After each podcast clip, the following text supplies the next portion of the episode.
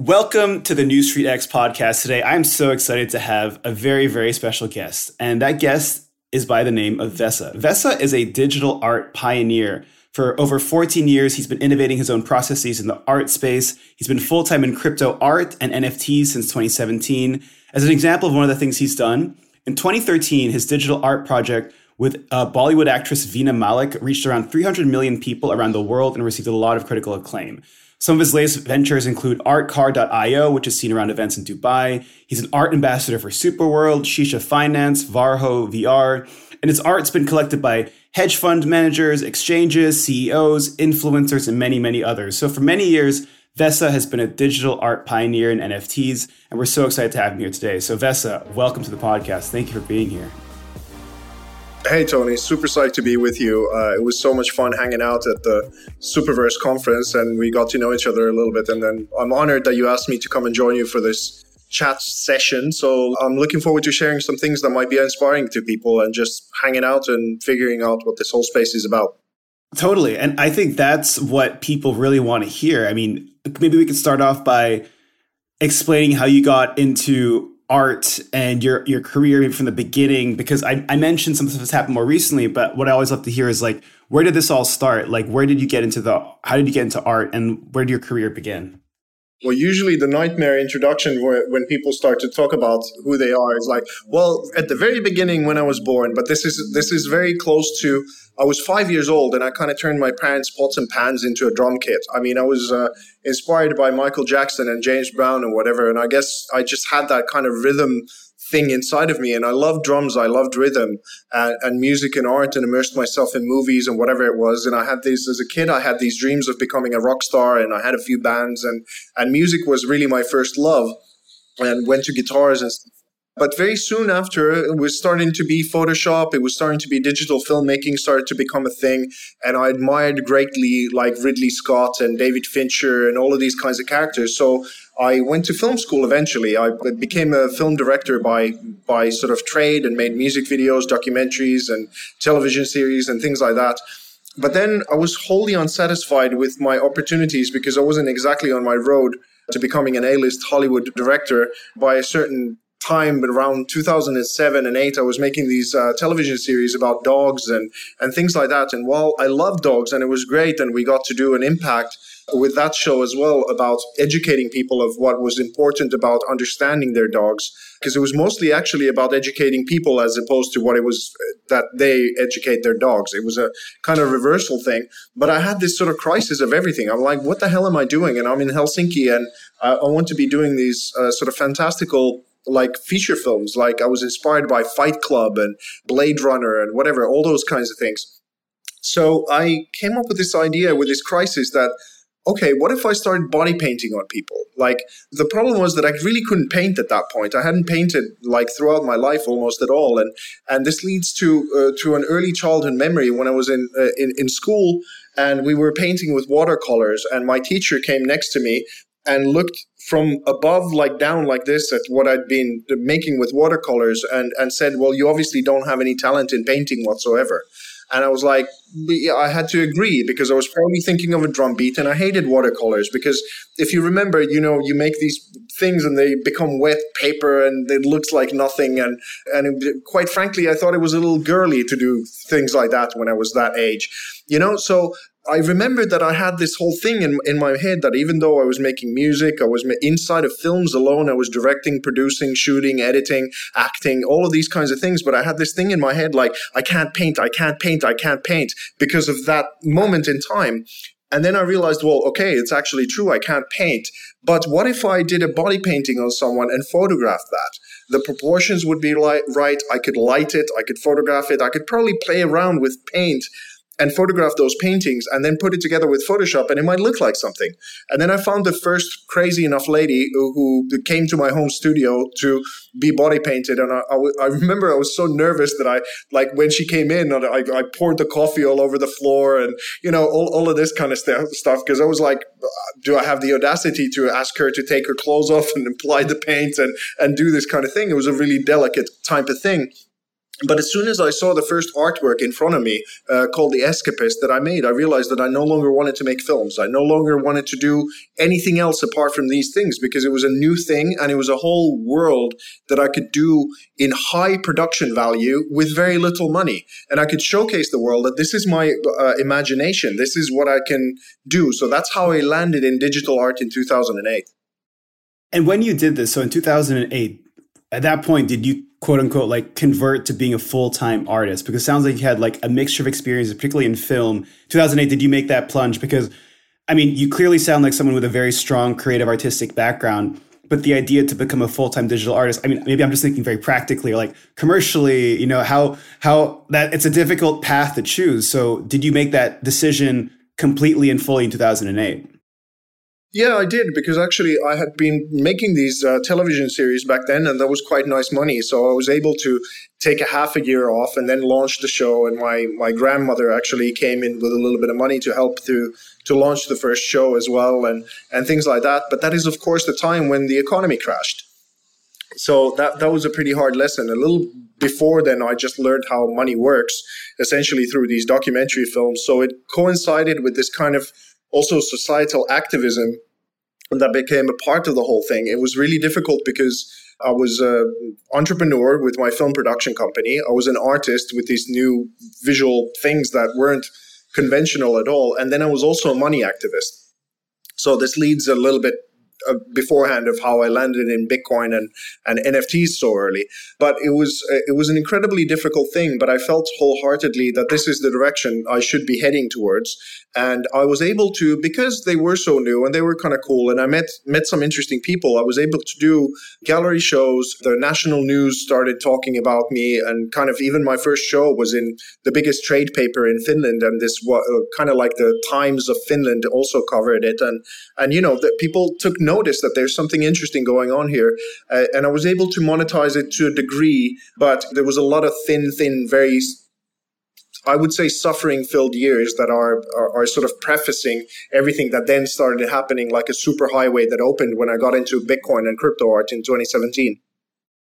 Maybe like if we were to squeeze that in, if I want to, if I'm able to recount that timeline correctly. So 2008, you commit to becoming an artist full time. You start putting on shows, start getting some traction. But between 2008 to 2017, it wasn't an easy journey as it is for most artists. You know, just start making lots of money to begin with. What happened in 2017? Like, was that when you discovered, I guess, Web3, crypto, Bitcoin stuff? And how did that happen exactly? No, well, th- there's a couple of things that preface it. I mean, I'm, i crashed and burned with my production company. I was still trying to make films, but my heart was no longer in it. But the economy tanked, and no one was doing the kinds of things that uh, I was interested in anymore. Basically, I, I did a bankruptcy. Uh, the 2010, I also lost my health. Uh, my back got screwed up. My lungs got screwed up. I ended up in intensive care.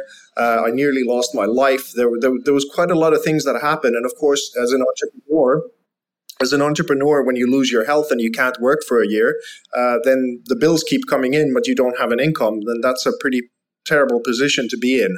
So those are just some of the things that I had to fight through. And right at the time when I was coming out of the hospital, really, I came across this video by this Bollywood actress called Veena Malik, where she was put on this sort of trial by social fire thing, and I was really inspired by who she was as a person and basically then kind of got in touch with her agents and, and pretty much then went from hospital kind of learning how to walk again uh, to london to meet this uh, incredible lady and then that led into the project that then became the veena malik project where we made these six artworks over the span of two years uh, and when we released them, um, it was essentially the, the BBC World, Times of India, Pakistan Tribune, and so forth. We reached about 300 million people. And we impacted, most importantly, a couple of cultures quite profoundly as we did this. Uh, but the, the thing is, because they were digital originals and the topic was something that, for some reason, even though the art world said that this is the topic that they want to talk about, the women's empowerment and these kind of controversial ideas of how how we've been treating women and whatever, then I got in touch with, I think, about 200, 2,500 museums all across the world, and none of them would have this project even though everyone was universally praising it to be beautiful and a bridge building process and and so forth. So it was. Um, I kind of in 2015 had to leave my country of Finland almost like an asylum seeker the, because none none of the doors were opening to me and none of the galleries would have me and I couldn't figure it out why why that was and maybe had something to do with what I'd said about the monetary system I guess. That might be a part of the reason why Finnish society remained close to me. So with my wife we packed up this little car and we drove uh, through countries to arrive at London into this little place because of a friend of mine collected an artwork for me, so I had some money. And we came in and we started this journey of trying to figure out how it would maybe better fit into the scene in London. And turns out I didn't. Now, London was potentially even more conservative than Finland was to a degree. And the first two years in London, let's say from 2015 to 17 were absolutely miserable. I really wasn't making almost no money, money at all. And we were living in a place where had, it had mold in it. So I got asthma the six months that we were living in this place. And then ultimately, I went in 2017 for a coffee with a friend of mine who said that I'm actually, you know, he confessed that he's a crypto investor. He'd been doing that for a year and he just paid himself the day before for a year and still had plenty. And, and he said that because he knew that I had a background in understanding the monetary system, essentially, he'd been trying to find an artwork that would be of, of sufficient like quality on his office wall and he said that he couldn't find anything yet because those people didn't really exist they weren't quality artists that came into the scene at that point. And I just went down the rabbit hole. I came across Andreas Antonopoulos. I came across the Bad Crypto podcast. And these were basically my first two introductions to the world of Bitcoin. And uh, I could, I lost the ability to sleep for four months. I, I went straight into the rabbit hole. I formed artforcrypto.com and uh, just a few like weeks after I had the first artworks up and got in touch with uh, NewsBTC and they made the first article about what I was doing and then they allowed me to come in and start writing about the cultural side of Bitcoin and then that led to Moe Levin, the founder of the North American Bitcoin Conference, to just like we we had a conversation. Is like, listen, dude, I want to give you a free booth to come and exhibit in Miami and check out the community and what, what's going on there. And that from there, a superhighway opened. So it was really America, Miami, then World CryptoCon with Adam Williams in 2018 in Las Vegas that opened up a lot of portals and long way journey around. Then I'm landing here in Dubai and I now live here and it's becoming one of the crypto hubs of the world. It's incredible. And the amount of opportunity here is fantastic and uh, people are builders. So we're very happy here now. That's amazing. Now, when you first got into Bitcoin and crypto, just to clarify, so you started creating like art inspired by Bitcoin, or you started, you said, it sounds like eh, from what I've heard, you were like writing about maybe how Bitcoin and crypto relates to art, creativity, and culture. And then you were also creating new types of art that was inspired by this new interest of yours. Is that correct? Yeah, yeah. I mean, this is actually a fantastic point and something very fun for me to talk about and important to talk about is that the first crypto art really wasn't about the technology, as in that the art utilizes the technology. It was artists who came in with their subject matter to support the new money movement, the real Bitcoiners, the people who like understood how the monetary system works, and then they started making art to support the new emerging Bitcoin scene and the crypto scene. So, and this got very washed very early in the in the sort of when NFT started to develop because the subject matter was of course a little bit controversial to many people wanting to come in and the businesses and so forth. So crypto art really is likely the most important art movement to happen in 5 or 6 decades. And most people don't even know that it existed nor that it was important because topically and thematically, even though we, of course, utilize the technology, we started verifying the artworks on the Bitcoin network or Ethereum network and utilizing NFTs in this kind of way. And you had the rare Pepes and whatever. But NFTs really are more, they were born from the sort of even shitcoin mentality a little bit. It was more about something that was maybe MTV evolving into MTV 2.0. So crypto art and NFTs, even though they get lumped together, are actually philosophically they're about the as polar opposite often as you can get. And the people who came into NFTs, they didn't really know, for the most part, what the thing was about. But you have some OGs, you have Lucho Poletti, you have Trevor Jones, you have Coldie, and many of the other guys who were in the beginning phase of things like 2018 and 19 who started building the NFTs. They still understood the core of things but then it uh, became more like Pak and Beeple came in, and I'm not sure if, if many of the, the people who came in after that understand where we really came from. And my a lot of the opportunities that I was given is like I made a commission piece directly for the Litecoin Foundation. I mean, Charlie Lee paid me in Bitcoin. I've, I've done commissions with Charles Hoskinson and many of the early builders, Tone Vays and whatever.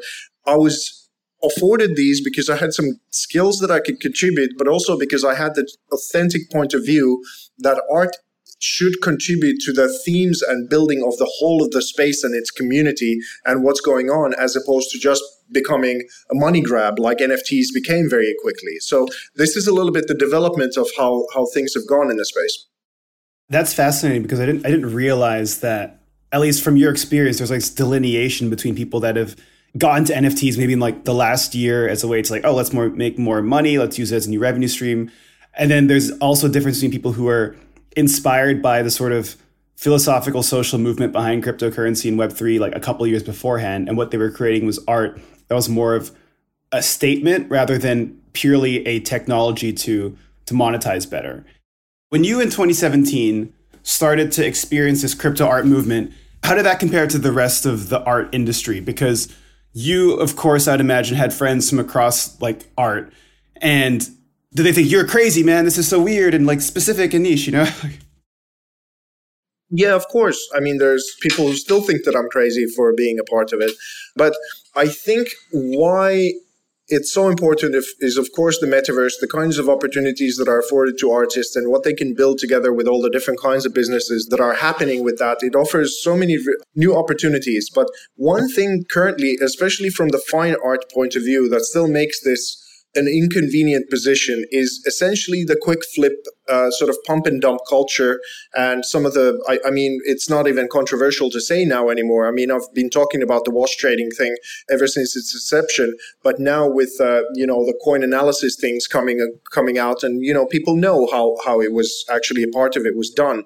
So what's important is that we build with quality people and quality projects and quality conferences and, and thus far towards a more sustainable culture in NFTs where fine artists to whom it's very alien to have this kind of I'm buying something with 0.1 Ethereum that turns into 300 Ethereum like over a few months. This is really the reason why many superb artists aren't coming in because they don't yet understand the foundations of how the monetary system works. And then they when they look at NFTs and the culture itself, there's very few people who still speak the language of art. They're very competent in saying how to flip things, how to monetize, how to, let's say, incentivize and have utility and all of these different kinds of things. But it's really alien to someone who spent their whole life learning the language of art and the substance of art. And then no one talks about the language itself. No one talks about their careers, their contributions, their th- things like that that have taken them a lifetime to build. So this is why I'm very happy in the space right now to see the galleries are coming in, the auction houses are coming in, people who have a background in understanding where art is coming from, from a much, much longer lens and how we're arriving there with a little bit more. You can still do incredible gains, absolutely just massive gains. And I think the fine art NFTs are going to eclipse a lot of the different kind of collectibles, especially through some individual artists of what they can do. But we need a little bit more of a sustained mentality of how to endorse and embrace quality as opposed to the very quick mentality that seems to be dominating the space at the moment.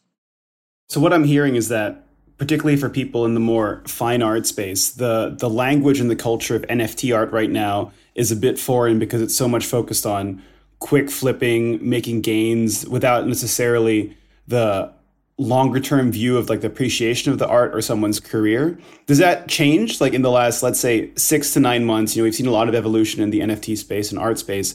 Do you see, as you're mentioning, like more gallerists coming in, the NFT space becoming more acceptable and encompassing of fine artists as well? Well, I would say like this that it's uh, if you take the big picture, this is that I, I find at least to be quite a comprehensive map of the of the big picture is that we started making art to begin with with body painting and cave painting. Those are arguably the oldest forms of art. I mean, cave painting for the same reason as we paint canvas today, and body painting to transform our consciousness. You know, to paint for war or you know to, to look at the Milky Way funny. You know, you you put yourself in a different kind of mindset. And that evolved into, let's say, religion, like the Sistine Chapel and those powerful images that are divinely inspired ideas and those kinds of things. But it really, art is a, is a consciousness altering tool at its foundation. And then Andy Warhol starts his uh, sort of silk screen process and the, the whole 60s scene that turns into the factory. It's sort of snarky social commentary. It's also fancy things for the rich and a rock star scene and all that. And that leads to Richard Nixon taking out the gold standard from underneath the dollar in 71. And that's when the fiat era really begins and the printing of art and kind of where it forked to is that you have uh, like Damien Hirst, you have uh, Jeff Koons and the kind of sexy death and Miami scene that you fly in and with an airplane and spend millions of dollars and then fly back to Ibiza and you know that scene. And then the more credible, let's say, state sponsored, grant based art has been predominantly left wing, sort of Marxist foundation, Foucault, Derrida, kind of the relativist theory of, of things, but it always seems to be going back to resentment type of bracket avenue. So let's say the last 50 years of art has been really fancy things for the rich or left wing political propaganda. You could pretty much put it in that bracket if you're not in the niches of art. So now what is possible through the metaverse, what is really, really cool is that you can all of a sudden start to express these ideas going all the way back to the beginnings of art from the cave painting sort of archetypal metaphysical ideas and kind of spiritual ideas. You can take that spectrum of things.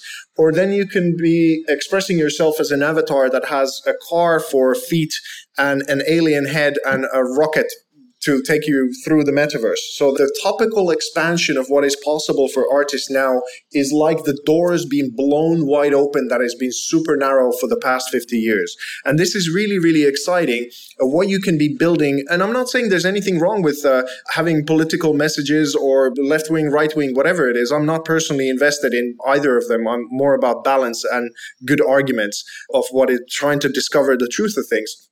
So it's just a fascinating time to be building these things because it allows so much more creativity, opportunity for monetization, and like the fine art world actually has a hell of a lot to learn from the monkeys community, but on how they can energize and monetize and and DAO and all of these different solutions that we now have in order to energize fine art, they have a lot to learn from. But you know, in order for the best of the art world and the best of the NFTs to come together, I'm most excited to be building with uh, places like Superworld now are building my gallery. We're doing another virtual metaverse gallery with the Cornerstone Land with with Zoan that is just gonna it's mind blowing these concepts that we we've come up with, uh, what we're going to be launching soon as well and just building with quality conferences like gem events here with james mcgee and and all that what has led me to kind of meet these incredible people who are of course they want resources and they want to be comfortable in their lives but they're also really about societal change on a level as well to help what's around us because i don't want to be a miser- miserable billionaire you know uh, i've met many of those. There's something more important happening here that is exciting so I, I want to build with those people well, I'm inspired by your description of how NFTs in the metaverse have really opened up new new versions of art that that are expansive that didn't really exist before. And it sounds like you're involved with so many different projects in that space. Maybe first, could you mention maybe focus on one or two projects in the NFT art space that people are working on that you think maybe would be particularly mind blowing for someone in the audience who might not be aware of this? And then right after that, love to hear about some specific projects you're working on right now. So maybe first, stuff that you think is pretty fascinating, amazing by other artists that's crazy and brand new. And then second, moving on to some of the projects you're most excited about, you're personally working on right now. One of the things that I just actually saw, I thought was pretty mind blowing actually, was this uh, I think it was a Lamborghini Huracan or an Aventador that someone had purchased as a car and made a promotional film of how they, they actually exploded that Lamborghini and it was recorded from multiple different angles. And then those parts of that car were made into nfts that you could you could buy.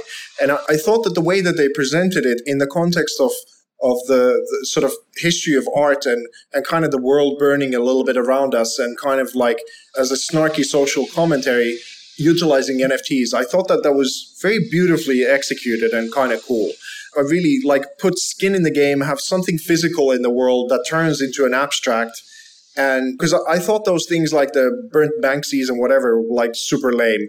I didn't like that at all. But to take it to that level, I thought was pretty damn brilliant actually. I, I enjoyed watching that video. I had to watch it twice immediately. So and my apologies i forgot the name of the artist who did it. It was a few days ago that i watched it but that's something i'm sure if you put down exploded lamborghini nft that that'll come up on whatever search engine you have so that was kind of cool. And I'm doing something a little bit similar myself. I work with here uh, with a guy called Dr. Marwan Al Zarouni. The main reason why I'm here in Dubai is actually him and Saeed Al Darmaki from Sheesha Finance, and we're building things together. But what happened a little over a year ago is that I came here to Dubai for the first time via the great crypto granny Anita Kalergis because she spotted me from the Tone Vays podcast and then you know we got to become friends and she invited me over and she introduced me to Marwan and you know basically the guy is the CEO of the Dubai Blockchain Center. He's just he was just named by Cointelegraph as the 84th most influential person in crypto and among the many things that we discussed when I first met him I, I just showed him this picture this picture that I'd already made in 2014 that I thought was really cool because I was inspired by Elon Musk a lot and what, what he was doing as a strategy that it's an electric car, but where it actually leads to is a whole transformation of the electricity and mobility grid of the world. So this is what it looks like. This was the concept car that I just showed him. And I had no idea he was a massive car guy. And a couple of months later, he calls me and he says that, hey, Vesa, I've bought 17 cars for our project that we're going to be turning into NFTs.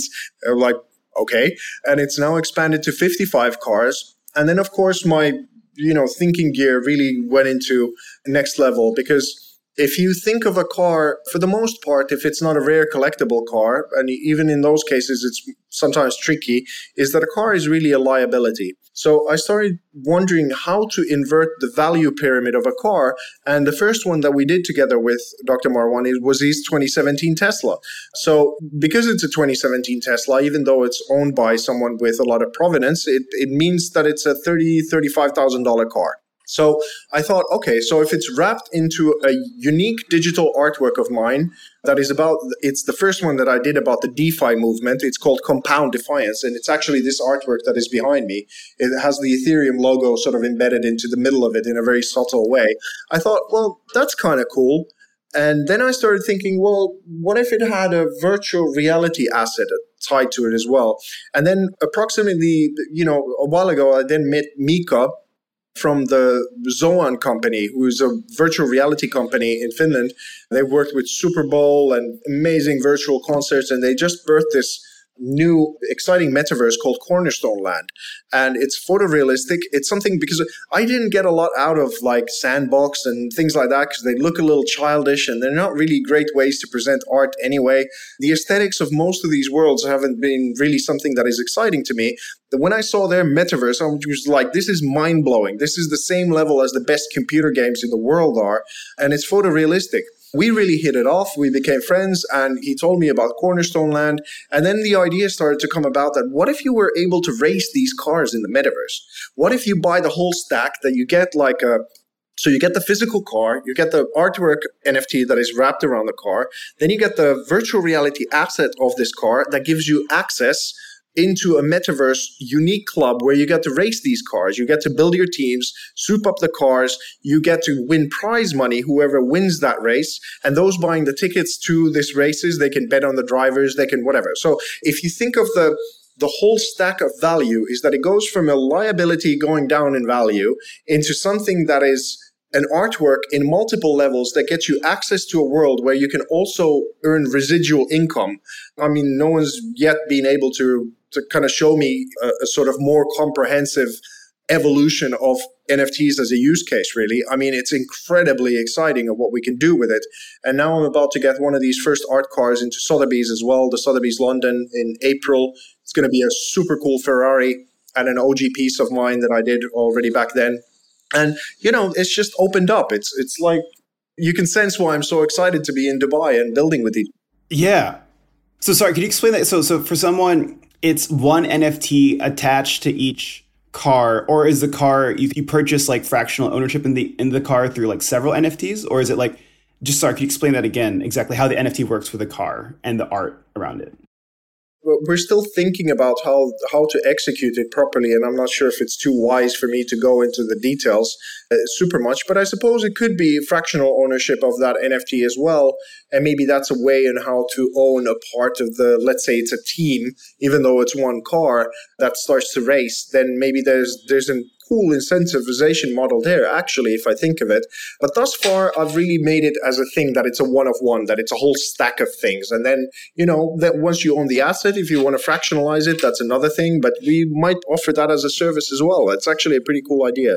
But what does an art car race in the metaverse look like? I mean, what kind of sponsorships could you have along the racetrack, and how does that feed into the econom- economics of the whole thing? And it's just so cool because it a part of, my heart goes into education. It goes into what eh, blockchain is, why money is important to understand as a system, and things like that. But I mean, as a journey to someone on the streets of Dubai who's barely heard of Bitcoin, what that becomes is a whole journey. It's a literal vehicle to take you to the metaverse and, and these value discussions. Because Dr. Marwan was saying that there was a there was a, just a lady who came to her parking spot when he was going in into the Tesla that said that I've been here 10 minutes staring at this car, and first I thought it was the car that was the valuable thing, but then I started looking at the artwork, and now I'm not sure which one is more valuable. And then that leads into the conversation. Oh, it's actually also a virtual reality asset. And then it's an access to a club. And then it's a way to maybe earn money. And then so all of these different things. So uh, it just naturally takes you on a journey that becomes something that opens up your mind. Maybe you're in the couch business. I don't know. Maybe you start to think because of that of what you can do with couches. You know, uh, who knows where this leads to? But it's this thing that just kind of clicks and makes people smile and they go like, "Holy shit, that's pretty incredible." You know? I see exactly what you're saying here. Now, I'm, I'm imagining what you're talking about is, is something that is truly like on the frontier of what art means about using NFTs, using physical items like cars or, or couches or whatever. Now, you talk about education and onboarding someone into this.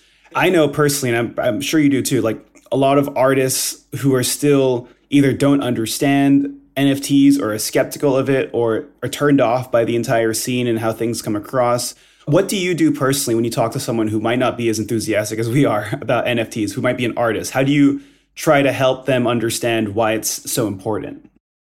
Well, for artists in particular, I usually try and send them a documentary, like a half an hour thing like Bitcoin Beyond the Bubble. Even though it's an oldie, it's kind of a goldie eh, because I get why artists wouldn't be inspired by a new money movement that have a lot of scams involved and pump and dumps and they've heard all of these different stories and they might have heard about what's going on from CNN or you know something like that that they wouldn't be inspired. But once you get what bitcoin is what problem bitcoin came to solve how it's really about opening up the monetary arteries of a central centralized banking system that has been robbing people blind of their futures and why the surrounding institutions that we have are in this sort of death spiral, whether to do with universities or media conglomerates or things like that, why they feel so stifling as institutions and how they're rooted deeply into the fiat monetary system. Then when you learn what Bitcoin really does, you kind of go like, oh, that's important. This is what we actually need in the world. And then that leads into NFTs and what they're doing in the metaverse and whatever it is. It's to get authentically inspired by what the technology provides us as a societal change tool that is absolutely necessary and vital at this point, that leads you to explore it in a way that suits you, where you feel comfortable and authentically being inspired by something that you might have thought is just garbage to begin with. That's the interesting lesson. I feel like hopefully people can can take that and get inspired themselves to bring their art into the NFT Web3 space. Now, I'm curious as well, how do you approach, you know, one part of any art project is the creation of, of the piece itself, but the other part is how you can rally a community around that. How do you do the the marketing, distribution, commercialization, or at the very least, how do you build like your fan base, people that support and follow you? How is that something that you've approached over the last few years, and particularly has that changed the way you approach that in the last year, considering the rise of NFTs? One of my biggest challenges has been marketing, branding, and community building because I've come to learn that I have a mild version of Asperger's, which is this sort of thing of autism that people have. And I'm not very good at sometimes social cues and I'm not very good at the sort of social game, which you know the, the majority of the crypto thing is based around community and things like that. I'm just not very good at it, so I don't focus on that a lot. My focus has been on the quality projects and connecting with people who are also building this kind of infrastructure and ideas and whatever it is. But I'm fortunate now that I'm starting to be in, in, a, in a position where marketing companies and PR agencies are interested in what I do and they want to help me build my socials and the marketing and investor relations and, and things like that. So it's slowly coming, but it was more important for me to build the foundations right and stand for the things that I actually stand for and be very transparent and open about these things so that ultimately that arm can come and energize the sort of digital wealth that I've been building or these relationships that I've been building building for 14 years.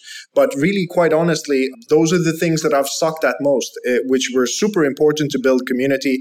Like I hate the way Discord looks. I don't want to spend any time there as much as I understand how important it is for crypto, you know, but I'm just naturally more of a person who, who wants to build behind the scenes all of these cool things and then, you know, connect more with people who are great at that thing. And finally, luckily, that's, that's coming to be a part of the equation. So I'm very happy about that. No, I think that's another thing too, where there's room for more people slash companies slash organizations slash like groups to help the community building side of things for artists like i think from my own personal experience like i i know a lot of artists or creatives who tend to need help when it comes to things like marketing distribution branding like community building and that will be the case as well for any sort of web3 version of a creative or artist as well now i ask kind of running out of time here but i asked the same last two questions for anybody on the podcast one where can people find you, like website, social media, et cetera, et cetera? And two, any last message you like to leave the audience? Okay, well, people can find me via artforcrypto.com. There's most of the relevant links and things like that. And it's art by Vesa, V E S A, on Twitter and Instagram. So that's maybe the, the ways to reach me easiest. And then inspiring message. I, I guess it's it's the thing that you know like i was saying that i'm really inspired by elon musk and, and, all of the different kinds of things that he's doing as societal change. And first before that it was steve jobs and nikola tesla and you know this lineage of these great people who are changing the world. And i think like i was saying that we started with body painting and cave painting. Now where we're at is that we can build these metaverses. But if you really think of the the inspirational layer of nfts truly I think it is that Andreas Antonopoulos, he introduced me to the whole idea that where cryptocurrencies are most important are uh, in places where the fiat systems are most unstable.